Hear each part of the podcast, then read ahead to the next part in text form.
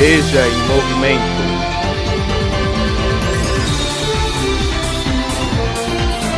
Veja em movimento.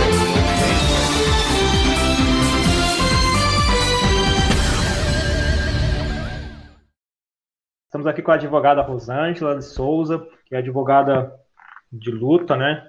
De movimento, está bastante tempo representando o Centran em São José, e com o professor Marcos, que é nosso professor da EJA, né? Então é um prazer recebê-los aqui. Obrigada. É um prazer estar aqui e obrigada pela confiança, professor Rodolfo e professor Marcos.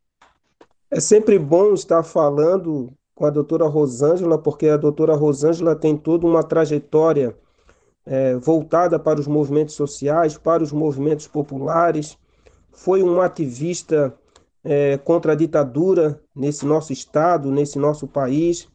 A doutora Rosângela teve na frente, aqui na Novembrada, naquela Novembrada esquecida, foi perseguida, presa. Então, tem a sua formação no campo é, do direito e sempre trabalhou, militou é, por questões é, sindicais, vem atuando junto ao Sindicato dos Trabalhadores no município de São José e o Sindicato dos Trabalhadores também no município, públicos no município de Florianópolis. Então, a trajetória que a doutora Rosângela tem é, na sua vida é uma trajetória invejável, uma trajetória que muito nos honra sempre estar ao seu lado e sempre aprendendo, para que possamos sempre fazer um enfrentamento é, contra esse neoliberalismo que nós estamos enfrentando, que esse capital exacerbado que dilacera e acaba com as nossas vidas. E aí tenho certeza que a doutora Rosângela agora, na sua fala, porque vai ser uma fala direcionada para os alunos, esses nossos alunos que são tanto explorados aí por esse capital, e a reforma da Previdência atinge eles diretamente. Então é isso que é a nossa conversa de hoje. E aí eu já começo iniciando, perguntando para a doutora Rosângela como que ela vê a reforma, da, essa nova reforma da Previdência para os trabalhadores, não só aqui é, de Florianópolis, mas do Estado e do Brasil. É, boa noite, Marcos. Obrigada pelas palavras, obrigada pela confiança. Sempre que precisar, eu estou à disposição, porque, como eu falo para todo mundo, eu, me for... eu sempre estudei em escola pública e me formei na Universidade Federal. E enquanto eu estudava, eu dizia: o que eu aprender, eu vou colocar à disposição da classe trabalhadora. É claro que eu não posso trabalhar de graça, advogar de graça o tempo todo, né? É impossível. Mas eu sempre que posso, eu atendo as pessoas e dou consulta e faço, e faço debate nas comunidades em relação aos direitos da classe trabalhadora como uma forma de retornar o que eu ganhei dos trabalhadores, porque a universidade ela não é gratuita, ela é paga, né? O ensino público e gratuito é pago principalmente com o imposto da classe trabalhadora. Então eu tenho uma dívida e eu procuro pagar essa dívida dessa forma. Sobre a questão da previdência, nós já tivemos grandes reformas desde o, o Fernando Henrique Cardoso, e nós não colocamos como reforma, né? a gente fala o nome porque acostuma falar reforma. De fato, é uma contra-reforma, é porque ninguém destrói, ninguém vai fazer uma reforma na sua casa para piorar, né? Ninguém vai reformar a casa, derrubar a casa, diminuir a casa, a gente sempre aumenta, melhora e enfeita a casa, né? quando se faz a reforma de um jardim, é para melhorar o jardim e não para piorar. Então, o que aconteceu com a Previdência desde a época do Fernando Henrique Cardoso é, são contra-reformas. Por quê? Porque retiram direitos conquistados há, há muito tempo, através de muita luta. E a pior reforma que nós tivemos, contra-reforma, é bom falar, pior contra-reforma que tivemos foi agora, e não foi pior, porque nós lutamos muito. Né? A luta foi muito grande, né? teve greve, teve duas greves gerais, e a resistência foi imensa, mas mesmo assim, é, nessa, nós sofremos derrotas, seríssimas derrotas, porque direitos foram retirados. Um dos direitos foi a questão da pensão. Nós conquistamos na Constituição de 88 a pensão integral. A pessoa é casada, né, tem filhos, e pensão não é só para mulher, né? Pensão também é para outro tipo de dependente, né? Para pai, mãe, se por acaso forem dependentes do, dos filhos, né? A pensão, até essa contrarreforma, ela era integral. Agora ela é 50% é, mais 10% por cada dependente. Então, digamos, a viúva ou o viúvo, né?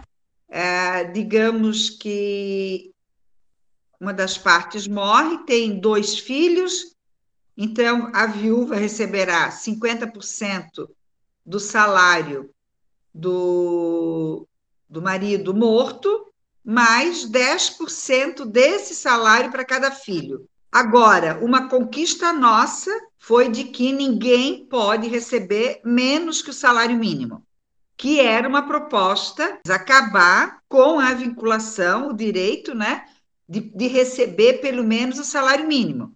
Então, ninguém pode receber menos que o salário mínimo. Então, se, se a pensão der menos que o salário mínimo, a pessoa vai receber o salário mínimo. Da mesma forma, a aposentadoria.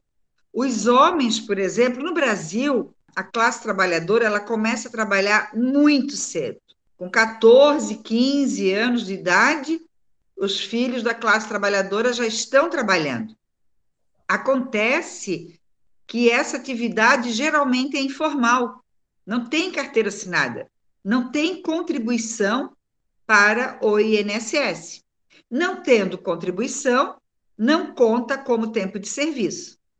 Então, é raro o trabalhador, tá? o trabalhador braçal, a trabalhadora braçal, conseguir contribuir a mulher por 30 anos e o homem por 35. É raríssimo. No Brasil não chega, acho que a 20% da classe trabalhadora mais pobre, tá? Que consegue no decorrer da sua vida recolher até os seus 60 anos, 65 anos, que depois não consegue mais emprego mesmo, recolher o homem 35 anos, né, de contribuição e a mulher 30 anos.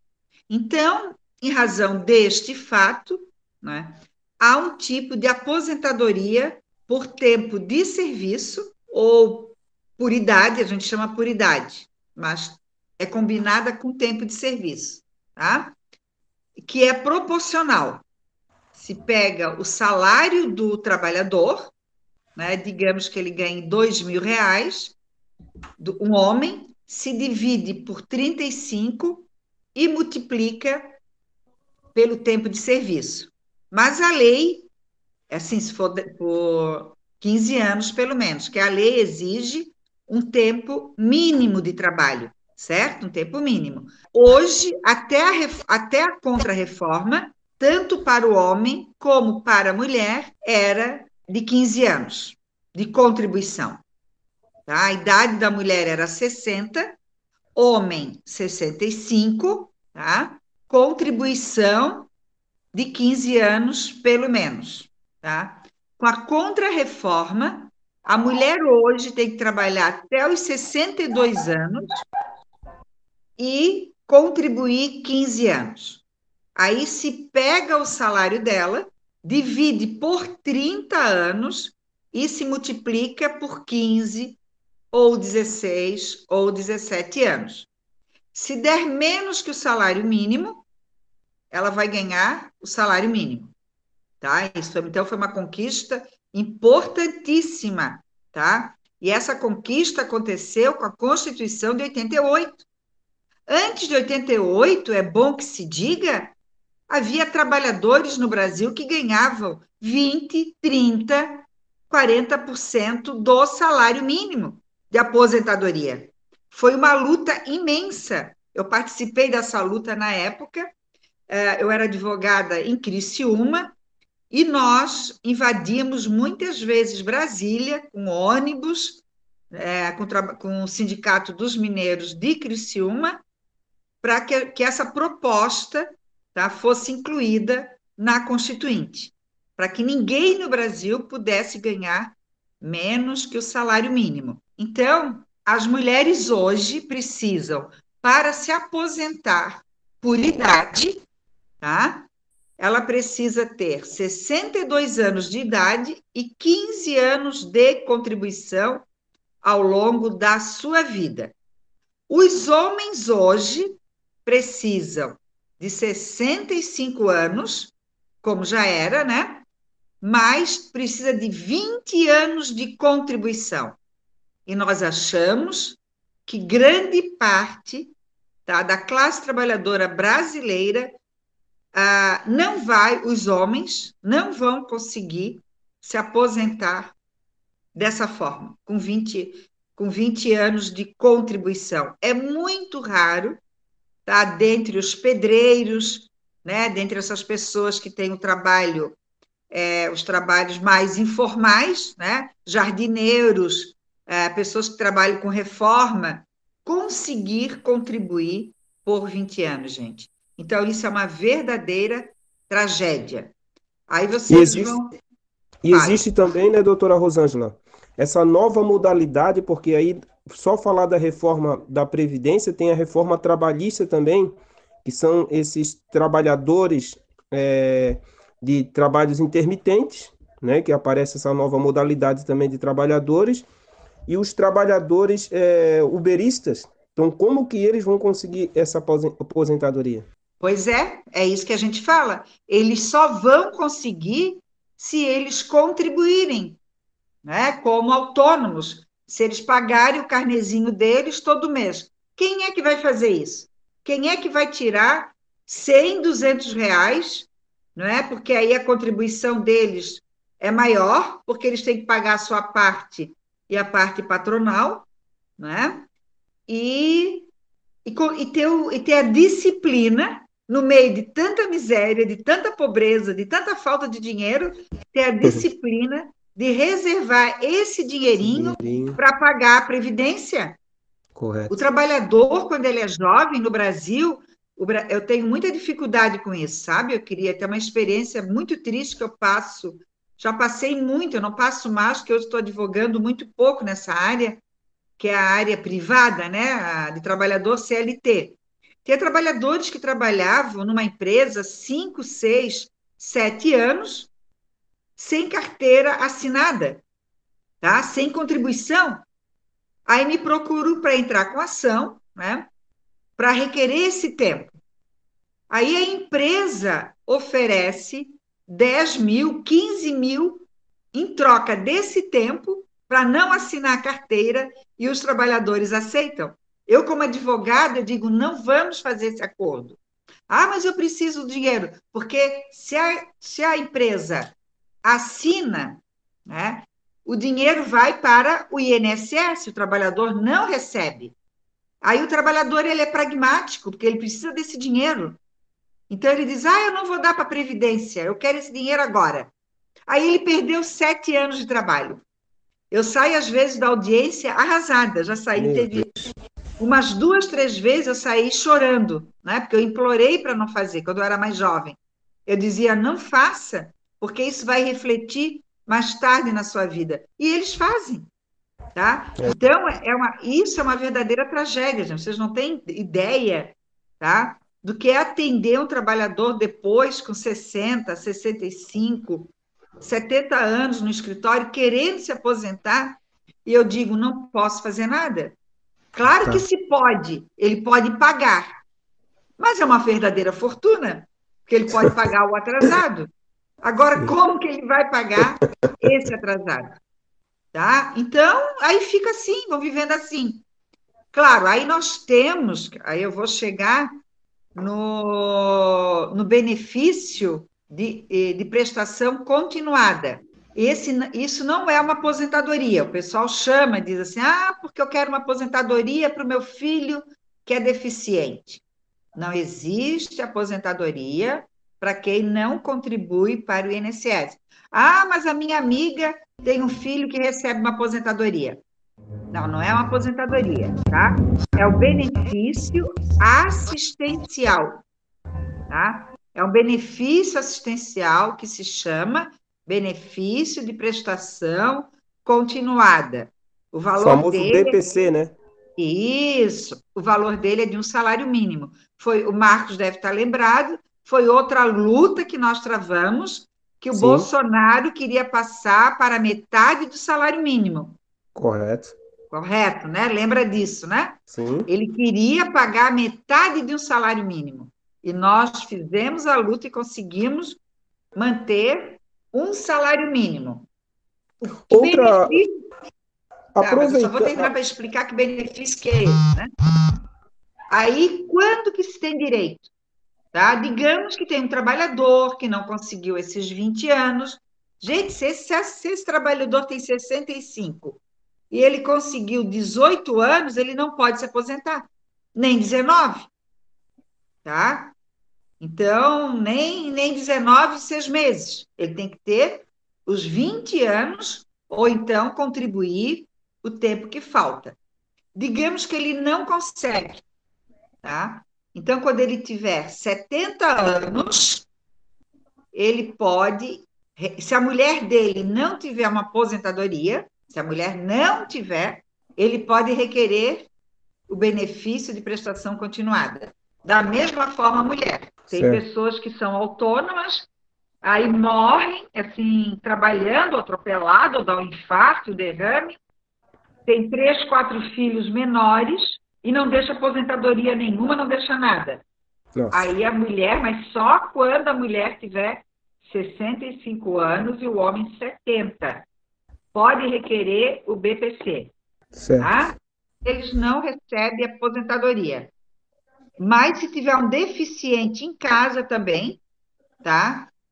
E provar que a renda é menor do que o salário mínimo, po- a pobreza, que é pobre, tem dificuldades financeiras. A lei fala, tá? A lei fala que tem que a renda familiar não pode ultrapassar um quarto do salário mínimo. Olha o absurdo Nossa. tá?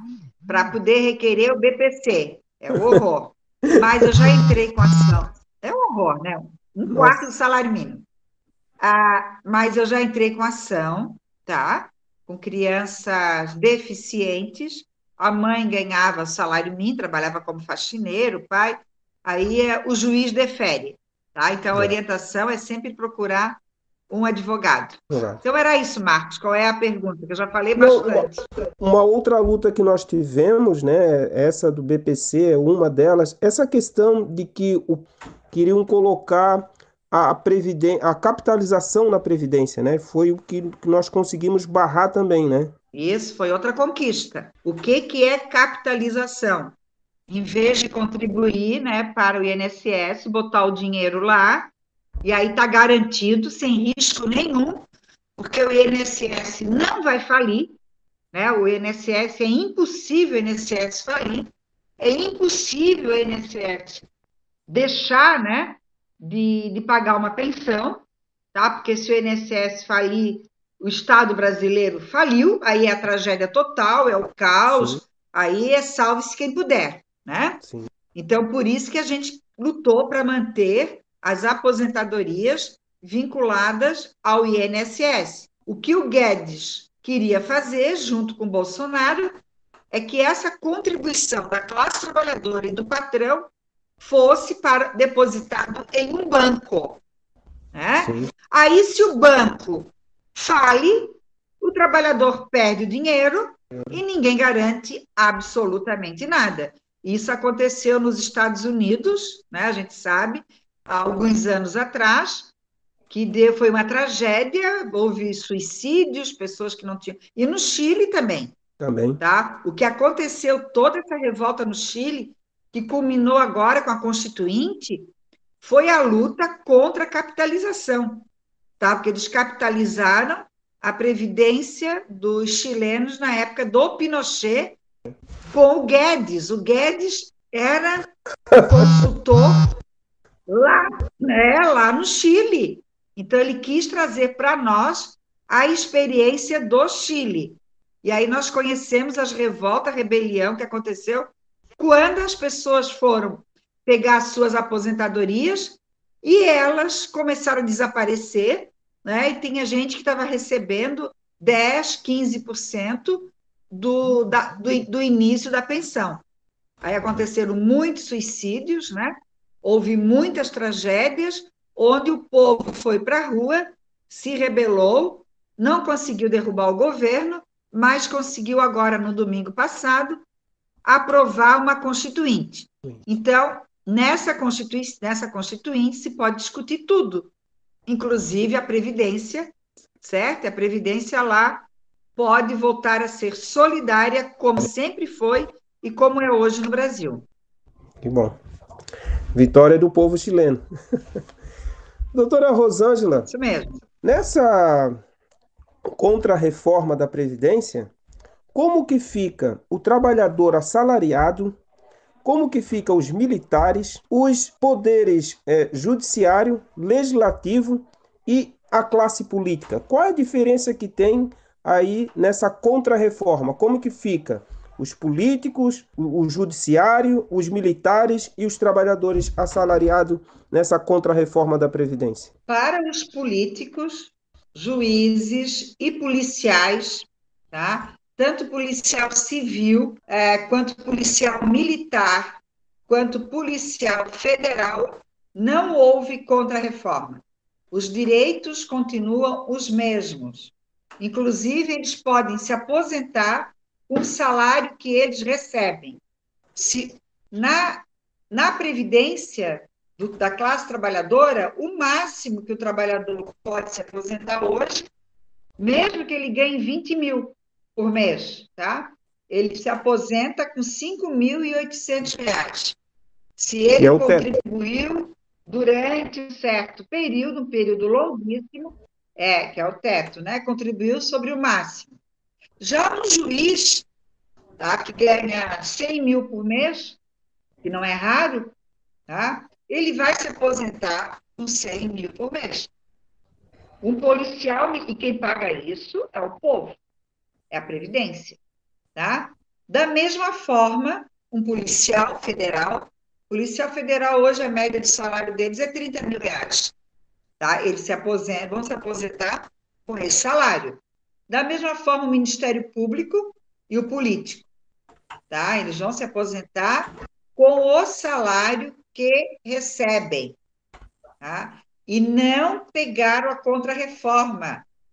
Eles continuam tendo o mesmo tempo, 35 para homem, 30 para mulher, tá? 60 para homem e 55 anos para a mulher. Tá? Então, eles não foram afetados.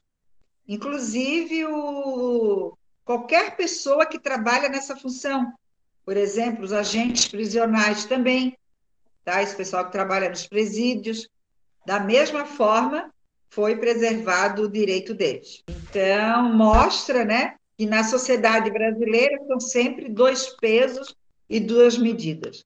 Quem de fato paga a conta sempre é aquele que ganha menos. É a classe trabalhadora. Então, querendo, nessa sua fala, é, para os nossos alunos da EJA, quer dizer então que a classe trabalhadora foi a mais prejudicada nessa reforma da Previdência. Então, quer dizer com que os políticos, os militares e o judiciário man, se, man, se manteram com os seus privilégios e algumas situações já anteriores. É isso, doutora Rosângela? É isso mesmo. Tá? Ah, eles têm privilégios, é bom deixar bem claro. Inclusive, eu gostaria, eu, tinha esquecido, eu esqueci de falar, né? É, foi preservado o direito da, das filhas, né, das filhas dos militares que já recebiam pensão vitalícia. Tá? Ah, durante a Guerra do Paraguai, vocês sabem que, de fato, as mulheres no século XIX, né, elas não podiam trabalhar. Até, até há pouco tempo, a década, eu acho que de até o Estatuto da Mulher, tá? durante a ditadura militar, é que foi promulgado o Estatuto da Mulher, e não me lembro bem qual é a data, mas até o Estatuto da Mulher, a, a mulher não poderia trabalhar, a mulher casada, sem autorização do marido. Não podia montar empresa, nada. O marido tinha que autorizar. E se ela fosse solteira, o pai teria que autorizar. Tá? Então, isso criava uma dificuldade para as mulheres terem independência financeira. Mas não tinha nenhum direito mesmo assim. Né? É, mas ninguém pensou em dar nenhum direito para essas mulheres que não poderiam trabalhar sem autorização é, dos maridos né? e dos pais. Mas, para os militares, eles criaram uma legislação de proteção, que vem do século XIX, tá? da Guerra do Paraguai. Como muito militar né, faleceu na Guerra do Paraguai, criaram uma lei naquele período de que filhas de militares receberiam, solteiras que não casassem, que elas não teriam como sobreviver, porque não, poder, não podiam trabalhar, né? não tinha uma estrutura para isso, aí criaram essa pensão vitalícia tá? para filhas de militares, no século XIX. Acontece que essa lei até hoje não foi revogada. As mulheres trabalham, são juízas. Eu conheço juízas, filha de militar, casada com um juiz, tá? Só que não é casado no papel, mas vive lá com o juiz, tem filhos, que ela recebe, ganha 30, 40 mil por mês e recebe a pensão do pai militar, coronel, general, certo? Então, e continuou. Claro, essa lei para não existe mais, certo? Durante o governo, acho que foi durante o governo do Fernando Henrique Cardoso, que criou uma vergonha, uma, todo mundo ficou muito envergonhado com isso. Os novos não recebem mais, tá? O pai morreu, então as novas mulheres não recebem, né? Mas as que já estavam recebendo vão receber até morrer. E é uma verdadeira fortuna. Ah, então, eles têm, quando falo de privilégio dos servidores, ninguém lembra, né? Da, que, que 80% dos servidores ganham muito pouco, né? Ganham, mil, mil, ganham salário mínimo, ganham 2 mil, 3 mil, 4 mil reais, 5 mil reais, é difícil, tá? É, o servidor que ganha 5, 6 mil reais. Agora, tem uma casta privilegiada que ganha muito, né? que é o Ministério Público, que são os juízes, que são os, o Polícia Federal, né? Ah, os políticos, o, o Exército, a Marinha, a Aeronáutica, tem altos salários, tá? recebem ajuda de custo para tudo, e além disso, recebem, mesmo tendo três casas, né, casa na cidade, casa no campo e casa de praia, recebem auxílio moradia de é, hoje deve estar em mais de 5 mil reais, tá? Que os 5 mil reais, que não é o salário da maioria dos servidores públicos. Então, quando tem privilégio, tem. Existe privilégio no serviço público, mas tendo que ver em que setor do serviço público que tem privilégio. E essa contrarreforma não veio para tirar os privilégios.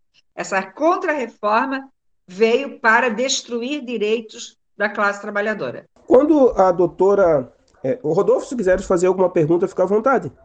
Dá, fica à vontade também. É, então, a, a contrarreforma veio retirar direitos da classe trabalhadora e veio manter o privilégio de determinada casta na sociedade. É, como no Chile, o exemplo mais próximo que nós temos, é, isso no Brasil, a classe trabalhadora vai ter os reflexos a médio, longo prazo. Qual é o prazo que essa contra-reforma vai, o que a, que a classe trabalhadora vai sentir esses reflexos? O Marco já vai para certas situações, já vai sentir agora. De imediato. Tá? Imediato. Quem, quem ia se aposentar, ela tem que passar pela transição, que eu não vou entrar agora, porque é uma coisa muito complicada, vai confundir, tá? E essa transição exige né, que a pessoa trabalhe mais e contribua durante mais tempo, tá? Mas ela vai piorar com quem entrar no mercado de trabalho. ela é pior para quem entra depois da reforma. Ela é muito pior. Mas já todo mundo está sentindo. Tu vai sentir, Marcos. Tá? Tu vais ter problemas maiores para te aposentar. Tu vais certo. ter que trabalhar mais. Tá? Não tanto quanto né, aqueles que vão fazer concurso público amanhã, né, ou que fizeram logo depois da contrarreforma mas mesmo assim ela refletiu em ti. Tá? Agora, eu quero deixar claro também para o pessoal do EJA que essa aposentadoria por idade, 62 anos para mulher, 65 para homem, 15 anos de serviço para mulher, 20 para homens, tá?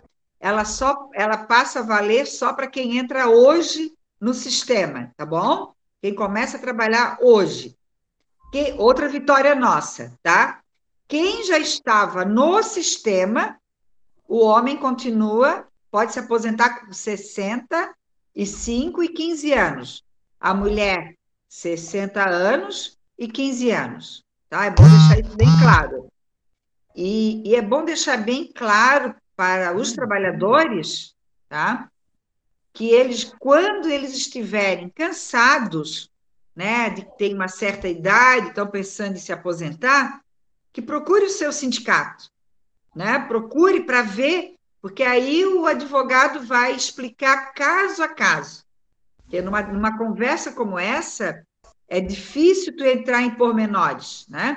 Mas se tu pegar o caso do trabalhador, dá para sentar e falar assim, olha, ah, de acordo com o que eu tenho na mão, com teus documentos, tu pode te aposentar daqui a três anos e o teu salário vai ser mais ou menos dessa forma. Ou vais te aposentar daqui a dois anos. Ou tu já tens condições de te aposentar agora.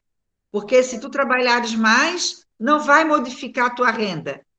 Porque essa aposentadoria por idade, né, de, de mulher, hoje, mulher com 60 anos e 15 anos de contribuição, se a mulher ganha 3 mil, é, 2.500 reais, 4 mil reais, vale a pena, às vezes, ela trabalhar mais um pouco, tá? não só os 15 anos. Se ela tiver condições de trabalhar até os 65 e ter 20 anos de trabalho, a, a gente orienta a pessoa a continuar trabalhando. Por quê? Porque ela vai receber uma média e a média vai subir. Tá? Senão ela vai. E aí vale a pena a pessoa, se ela for saudável, trabalhar mais um pouco. Porque depois que a gente tem uma certa idade, o custo com remédio, com um monte de problemas, aí exige uma aposentadoria melhor. Né? Então, nada como uma consulta com um advogado. E se não tem sindicato, né? Porque tem um monte de categorias, essa pessoa é autônoma, tá? Então, que procure a defensoria pública, tá? Ou um advogado como eu, que não cobro consulta e atendo todo mundo. Então, eu nunca deixei de atender ninguém e não sou a única, tá? Tem muito advogado que, se as pessoas procuram, a gente atende, faz o cálculo e explica caso por caso é muito importante, né, as eleições, é muito importante a gente saber escolher em quem vai votar ah, no programa político, e, tá, e é muito difícil, que o povo está desanimado, né, o povo não quer saber de política, o povo não acha que é a política que resolve, mas é a política, é através da política e da luta política que nós vamos reconquistar os nossos direitos. Então, é isso que foi a política que nos fez perder né? mas é a política, e só a política que poderá nos, né, que poderá nos fazer ganhar novamente os nossos direitos. Então, é isso que eu teria que dizer para você, Gilmarcos, e para os alunos, né? Tem que se interessar por política, tem que fazer política, porque a gente, todos os direitos conquistados que nós temos ainda, foram conquistados através da política. Política sindical, ou política partidária. Não, perfeito, Rosângela. Acho que era, é, eu, ia te, eu ia te pedir uma mensagem final para deixar para os estudantes, mas já ficou tão. Né, foi, já veio de ti. Ótimo. É verdade. A mensagem é, eu, é, a mesma, é o mesmo pensamento, professor Rodolfo. a mensagem final trouxe agora. Eu quero agradecer a estar aqui presente com, com o professor Rodolfo, também com a doutora Rosângela, agradecer novamente por aceitar rapidamente o convite da EJA Continente 2 de estar participando conosco aqui dessa conversa sobre essa contra-reforma da Previdência e esses privilégios com que políticos e outras castas no Brasil ficaram aí diferenciadas para a classe trabalhadora na fala da doutora Rosângela. Só temos a agradecer, é sempre um prazer ouvir, o aprendizado é grande e não é de hoje. Só agradecer, doutora Rosângela, mais uma vez, obrigada. Obrigado, Marcos. Obrigada pela confiança. Eu estou sempre à disposição, tá? Precisando sobre qualquer assunto que vocês se interessarem do ramo do direito, eu estou à disposição de vocês, tá bom? Obrigado. Um abraço. Rosângela, Marcos, obrigado pela, pela, pela noite, né? É sempre bom ouvir as pessoas que têm no sangue correndo pela da luta, né? Da resistência. Isso sempre dá uma motivação a mais e um aprendizado mais significativo, né? Para a gente, principalmente que é da, da EJA, né? Trabalhar com jovens, né? E, e trabalhadores, bem nesse sentido de fazê-los conscientizar por política, fazê-los entender que política é tudo que envolve eles, né? E, é, e só a partir dessa consciência que eles vão conseguir se emancipar, né? Que é isso que a gente espera deles, né? Então, meu agradecimento para vocês, né? Sempre ouço o Marcos com bastante atenção e carinho, né? E hoje eu pude aprender também com você. Foi um, foi um prazer enorme passar essa noite com vocês.